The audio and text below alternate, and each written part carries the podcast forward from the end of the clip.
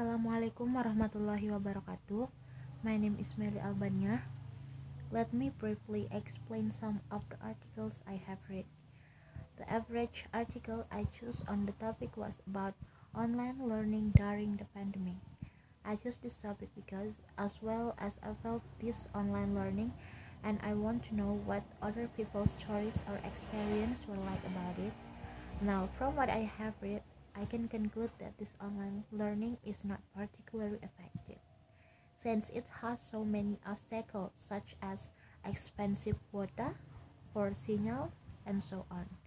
Even Czech, the government has been providing pre-quota subsidies to students, but there are actually some or most of the students not getting help with this quota.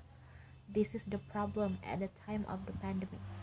That's all my discussion of the topic of online learning during the pandemic. Wassalamualaikum warahmatullahi wabarakatuh.